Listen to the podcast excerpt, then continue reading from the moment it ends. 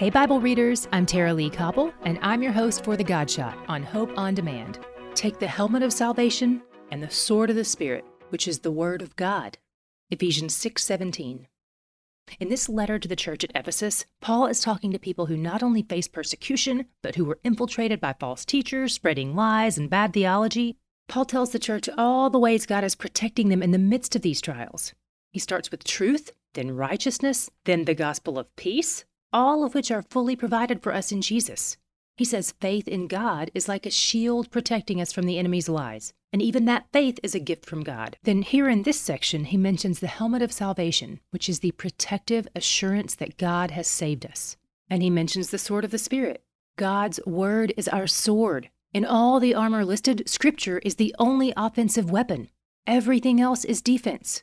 We fight back against the enemy's lies by knowing who God is. Do you know Scripture? Set your heart to read it and to look for who God is on every page. He's where the joy is. To hear more of The God Shot and other great podcasts, go to hopeondemand.com.